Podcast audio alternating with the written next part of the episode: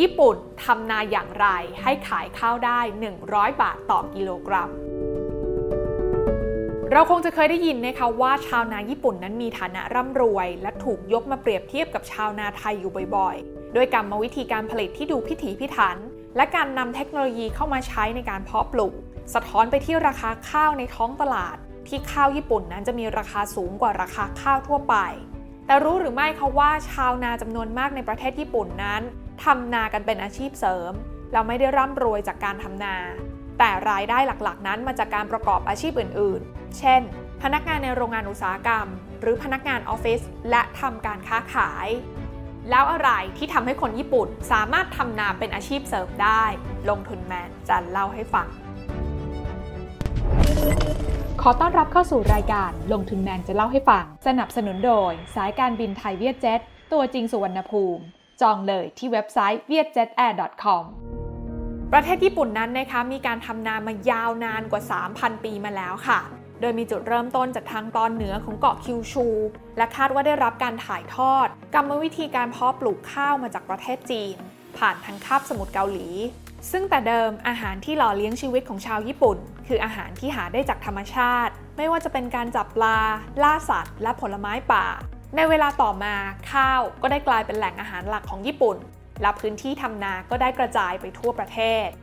และข้าวก็ยังกลายเป็นภาษีชนิดหนึ่งนะคะ ที่ค่าทาสบริวารในสมัยก่อนเนี่ยต้องเพาะปลูกข้าวแล้วก็นำจ่ายให้กับเจ้านาย หรือชาวนาบางส่วนที่เช่าที่ดินมาทำนานะคะ ก็จะต้องแบ่งผลผลิตที่เก็บเกี่ยวได้บางส่วน จ่ายเป็นค่าเช่าที่ดินให้กับเจ้าของที่ดินอีกด้วยค่ะ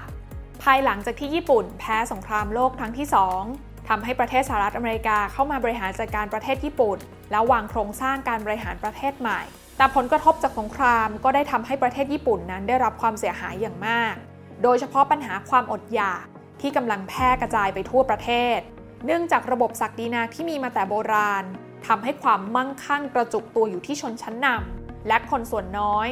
โดยเฉพาะการถือครองที่ดินที่ส่วนใหญ่นั้นเป็นนายทุนและพ่อค้ารายใหญ่ ชาวนาจำนวนมากจึงต้องเช่าที่ดิน และจ่ายค่าเช่าเป็นผลผลิตที่เก็บเกี่ยวได้ทำให้ผลผลิตทางการเกษตรและความมั่งคั่งของประเทศ ถูกครอบครองโดยคนส่วนน้อยที่มีฐานะร่ำรวย ต่อมาหลังจากสงครามโลกครั้งที่2จบลง ประเทศญี่ปุ่นมีการปฏิรูปที่ดิน เพื่อแก้ปัญหาความอดอยากของประชาชน รวมทั้งมีการบังคับให้เหล่านายทุนและเจ้าของที่ดินรายใหญ่ ขายที่ดินที่ถือครองเกินกว่าที่รัฐบาลกำหนด คืนให้กับส่วนกลาง จากนั้นนะคะรัฐบาลญี่ปุ่นก็ได้นำที่ดินส่วนนั้นเนี่ยมาแบ่งขายให้กับเกษตรกรที่ไม่มีที่ดินทำกิน รวมแล้วกว่า 5 ล้านราย คิดเป็นพื้นที่กว่า 11 ล้านไร่แถมยังตั้งราคาขายคงที่ แล้วก็ไม่มีการคิดดอกเบี้ยนะคะ เพื่อที่จะให้เกษตรกรนั้นสามารถผ่อนจ่ายได้ ตามฤดูการเก็บเกี่ยว และด้วยผลกระทบจากสงคราม ก็ได้ทำให้เกิดภาวะเงินเฟ้ออย่างรุนแรงในญี่ปุ่น เงินเยนนั้นอ่อนค่าลงมาก ในขณะที่หนี้สินของชาวนาที่ซื้อที่ดินจากรัฐบาลนั้นยังเท่าเดิม เพราะเป็นราคาขายแบบคงที่ไม่เปลี่ยนแปลง สถานการณ์นี้นะคะทำให้ไม่นานนักค่ะเกษตรกรชาวญี่ปุ่นนั้นสามารถใช้หนี้และไถ่ถอนที่ดิน ให้กลายมาเป็นของตัวเองได้ภายในระยะเวลาแค่เพียง 2-3 ปีเท่านั้น ซึ่งผลจากการปฏิรูปและการควบคุมการครอบครองที่ดินนี้เองนะคะ ที่ทำให้ชาวนาในประเทศญี่ปุ่นนั้น สามารถครอบครองที่ดินในการทำกินเนี่ยได้แต่ละผืนไม่ใหญ่มากนะคะ โดยส่วนใหญ่เนี่ยจะสามารถครอบครองได้ประมาณ 1 เฮกตาร์ หรือถ้าคิดเป็นจำนวนไร่ก็อยู่ที่ประมาณ 6.25 ไร่ค่ะ ก็เลยทำให้ชาวนาในประเทศญี่ปุ่นนั้นเนี่ยนะคะ มีพื้นที่ทำกินที่ไม่ได้ใหญ่มาก แต่ก็เพียงพอแล้วก็คุ้มค่าที่จะทำนาต่อไป ดังนั้นนะคะ ในมุมของคนญี่ปุ่นในเวลานั้นเองก็เลยต้องหาทางค่ะ และด้วยข้อจำกัดของพื้นที่นี้เองนะคะที่ทำให้เกษตรกรชาวญี่ปุ่นนั้น ต้องมาโฟกัส หรือว่ามุ่งเน้นที่การพัฒนาพันธุ์ข้าว แล้วก็กรรมวิธีการปลูก เพื่อที่จะเพิ่มผลผลิตต่อไร่ให้ได้เพิ่มขึ้น จึงมีการพัฒนาเครื่องจักรที่มีขนาดเล็ก สอดคล้องกับขนาดแปลงเพาะปลูก ยกตัวอย่างอย่างเช่น รถดำนาที่มีขนาดใหญ่กว่าเครื่องตัดหญ้าเพียงเล็กน้อย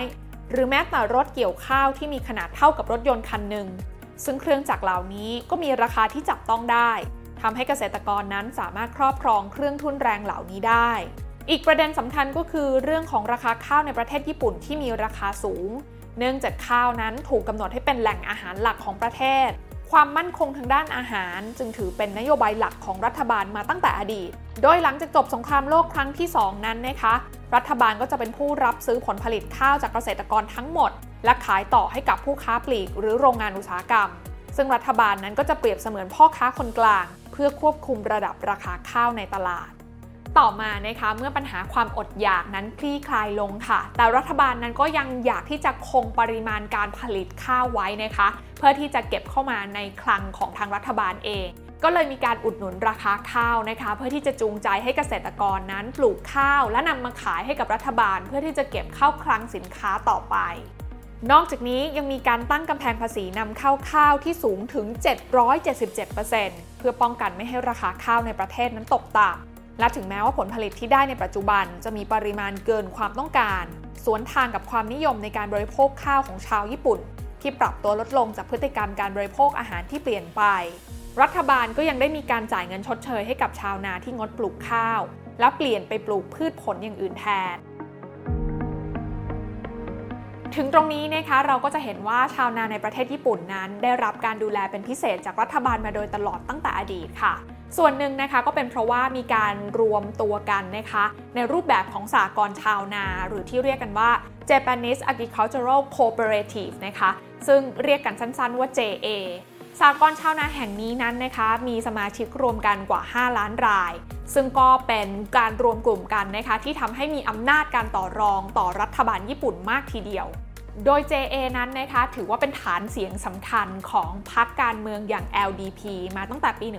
1955 นะคะ เรียกได้ว่าเป็นฐานเสียงที่ชี้เป็นชี้ตายให้กับฝั่งการเมืองได้เลยนะคะ ดังนั้นเนี่ยก็เลยไม่แปลกใจที่เราจะเห็นข้าวนั้น ถือว่าเป็นสินค้าการเมืองที่ได้รับการปกป้องอย่างดีมาโดยตลอด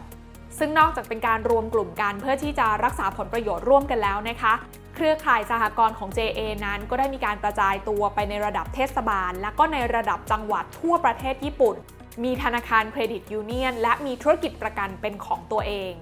แม้ว่าสากรณ์ชาวนานั้นจะดูเป็นโครงสร้างที่สร้างความมั่นคงให้กับชาวนาญี่ปุ่นได้นะคะ แต่ก็ปฏิเสธไม่ได้เลยค่ะว่า อีกปัจจัยสำคัญอย่างการแปรรูป แล้วก็การต่อยอดผลิตภัณฑ์นั้น ช่วยค้ำยันราคาข้าวของญี่ปุ่นมาโดยตลอด ไม่ว่าจะเป็นมิริน แป้งขนมโมจิ หรืออาหารญี่ปุ่นที่เราคุ้นเคย ที่ไม่ว่าที่ตั้งของร้านอาหารเหล่านั้นจะอยู่ที่ใดในโลก ก็ต้องใช้ข้าวสายพันธุ์ของญี่ปุ่นเท่านั้น เพราะมีรสชาติที่เป็นเอกลักษณ์ และอยู่คู่อาหารญี่ปุ่นมายาวนาน โดยเฉพาะเหล้าสาเกที่ใช้วัตถุดิบหลักคือข้าวญี่ปุ่น ซึ่งปัจจุบันในญี่ปุ่นมีโรงผลิตเหล้าสาเกจำนวนมากถึง 1,200 แห่ง ซึ่งคาดว่าถูกวางจำหน่ายมากกว่า 10,000 แบรนด์กันเลยทีเดียว จากการสนับสนุนของภาครัฐ รวมไปถึงการบริโภคและต่อยอดผลิตภัณฑ์ทำให้ราคาข้าวสารในประเทศญี่ปุ่น มีราคาตั้งแต่ 300 ถึง 400 เยน คิดเป็นประมาณ 80 ถึง 105 บาทต่อกิโลกรัมกันเลยทีเดียว อย่างไรก็ตามแม้ราคาข้าวจะสูง แต่มันก็ไม่ได้หมายความว่าชาวนาทุกคนจะได้กำไรเป็นกอบเป็นกำเสมอไปสำหรับชาวนาที่มีพื้นที่เพาะปลูกเพียงไม่กี่ไร่นั้น พบว่าได้กำไรจากการทำนาเพียงน้อยนิด บางส่วนทำแล้วยังขาดทุนด้วยซ้ำเนื่องจากมีต้นทุนในการผลิตสูง จะเหลือก็เพียงผู้ที่สามารถครอบครองแปลงนาขนาดใหญ่ได้ หรือว่ามีการรวมตัวกันของกลุ่มชาวนาให้มีขนาดใหญ่ขึ้นนะคะ ที่จะสามารถทำกำไรแล้วก็ร่ำรวยจากการทำนาในประเทศญี่ปุ่นได้ เพราะว่าอาศัยการประหยัดต่อขนาด หรือว่าการมี economy of scale ที่สามารถทำให้ซื้อเครื่องจักรลงทุนเครื่องจักรได้ใหญ่ขึ้น บวกกับเงินอุดหนุนที่ภาครัฐนั้นจ่ายให้นะคะและอีกกลุ่มหนึ่งนะคะคือผู้ประกอบการที่สามารถต่อยอดจากข้าวไปเป็นผลิตภัณฑ์อย่างอื่น จึงสามารถเพิ่มผลกำไรได้มากกว่าการขายข้าวเปลือกเพียงอย่างเดียว และสิ่งที่น่าสนใจอีกประการหนึ่งนะคะก็คือ ในปัจจุบันชาวนาญี่ปุ่นหลายคนนั้น ยึดถืออาชีพชาวนาเป็นงานนอกเวลาค่ะ เนื่องจากหลังสงครามโลกครั้งที่ 2 จบลง เศรษฐกิจของประเทศญี่ปุ่นก็เติบโตอย่างรวดเร็ว โดยเฉพาะอุตสาหกรรมเครื่องจักรและยานยนต์ทำให้ยังมีอีกหลายสาขาอาชีพที่ทำเงินได้มากกว่าการเป็นเกษตรกร ชาวนาหลายคนจึงใช้เวลาในวันจันทร์ถึงวันศุกร์ประกอบอาชีพอื่น หรือเป็นพนักงานเงินเดือน แล้วใช้เวลาว่างในช่วงวันหยุดเป็นเกษตรกร อีกทั้งประเทศญี่ปุ่นเองก็มีฤดูการทำนาเพียงปีละหนึ่งครั้งเท่านั้นทำให้การทำนาแต่ละครั้งเนี่ยใช้เวลาไม่มาก และอีกประเด็นหนึ่งที่สำคัญไม่แพ้กันนะคะ ก็คือการซื้อขายที่ดินทางการเกษตรนั้น จะต้องได้รับการอนุมัติจากหน่วยงานท้องถิ่น เนื่องจากประเทศญี่ปุ่นให้ความสำคัญกับความมั่นคงทางอาหารของประเทศ จึงต้องควบคุมการไล่ซื้อที่ดินเกษตรกรรม เพื่อเปลี่ยนเป็นโรงงานอุตสาหกรรม หรือที่อยู่อาศัยทำให้ที่ดินเกษตรกรรมในญี่ปุ่นนั้นขายต่อได้ยาก ชาวนาหลาย ๆ คนในญี่ปุ่นเนี่ยนะคะ ได้ที่ดินตรงนี้ติดไม้ติดมือมาตั้งแต่รุ่นพ่อรุ่นแม่แล้วนะคะ ก็เลยเอาที่ดินตรงนี้เนี่ยมาปลูกข้าวนะคะ ใช้สำหรับการบริโภคเอง ส่วนที่เหลือเนี่ยก็ขายต่อให้กับคนใกล้ชิด หรือไม่ก็แบ่งส่วนที่ดินเนี่ยนะคะให้กับชาวนาคนอื่นมาเช่าช่วงทำต่อ ซึ่งก็ดีกว่าการปล่อยให้ที่ดินเนี่ยรกร้างอย่างเดียวด้วยเหตุนี้เองนะคะ รายได้ของเจ้าของที่ดินเกษตรกรรมส่วนใหญ่ในญี่ปุ่นเนี่ยจึงไม่ได้มาจากการทำนา แต่มาจากการประกอบอาชีพอื่นๆ แล้วก็มีรายได้จากการทำนาเป็นแค่ส่วนเสริมเท่านั้น ปัจจุบันนั้นนะคะจำนวนเกษตรกรที่ยังคงทำเกษตรกรรมในญี่ปุ่นนั้นมีจำนวนลดน้อยลงเรื่อยๆ ค่ะ จากจำนวนกว่า 2.2 ล้านครัวเรือนในปี 2010 เหลือเพียงแค่ 1.7 ล้านครัวเรือนในปี 2020ส่วนใหญ่อยู่ในวัยชราที่มีอายุเฉลี่ย 65 ปี อีกทั้งยังมีที่ดินทางการเกษตรกว่า 2.5 ล้านไร่ปล่อยทิ้งว่างเอาไว้ เมื่อพื้นที่เพาะปลูกลดน้อยลงนะคะ ทางรัฐบาลญี่ปุ่นก็เลยต้องเร่งหามาตรการสนับสนุน เพื่อที่จะดึงดูดให้คนรุ่นใหม่นั้นหันมาสนใจการทำเกษตรกรรมมากขึ้น เพื่อรักษาความมั่นคงทางอาหารของชาติให้สามารถยืนอยู่ได้ด้วยตัวเอง ถึงตรงนี้นะคะก็จะเห็นว่าชาวนาญี่ปุ่น และชาวนาไทยนั้นมีความแตกต่างกันอย่างมาก แล้วก็มีหลายสิ่งหลายอย่างนะคะ ที่เราสามารถเรียนรู้แล้วก็นำมาปรับใช้กับบ้านเราได้เหมือนกัน อย่างเช่น กรรมวิธีในการเพาะปลูก และการประยุกต์ใช้เทคโนโลยี ที่ให้ผลผลิตเป็นข้าวเปลือกต่อไร่สูง หรือการบริหารเครือข่ายสหกรณ์ที่เข้มแข็ง และมีอำนาจต่อรอง เพื่อรักษาผลประโยชน์ร่วมกัน รวมไปถึงการต่อยอดผลิตภัณฑ์ ที่สร้างผลกำไรเพิ่มขึ้นได้หลายเท่าตัว เมื่อเทียบกับการขายข้าวเปลือกแบบธรรมดาทั่วไป ก็ไม่แน่นะคะว่าหากเราสามารถยกระดับคุณภาพชีวิตของชาวนาไทยขึ้นมาได้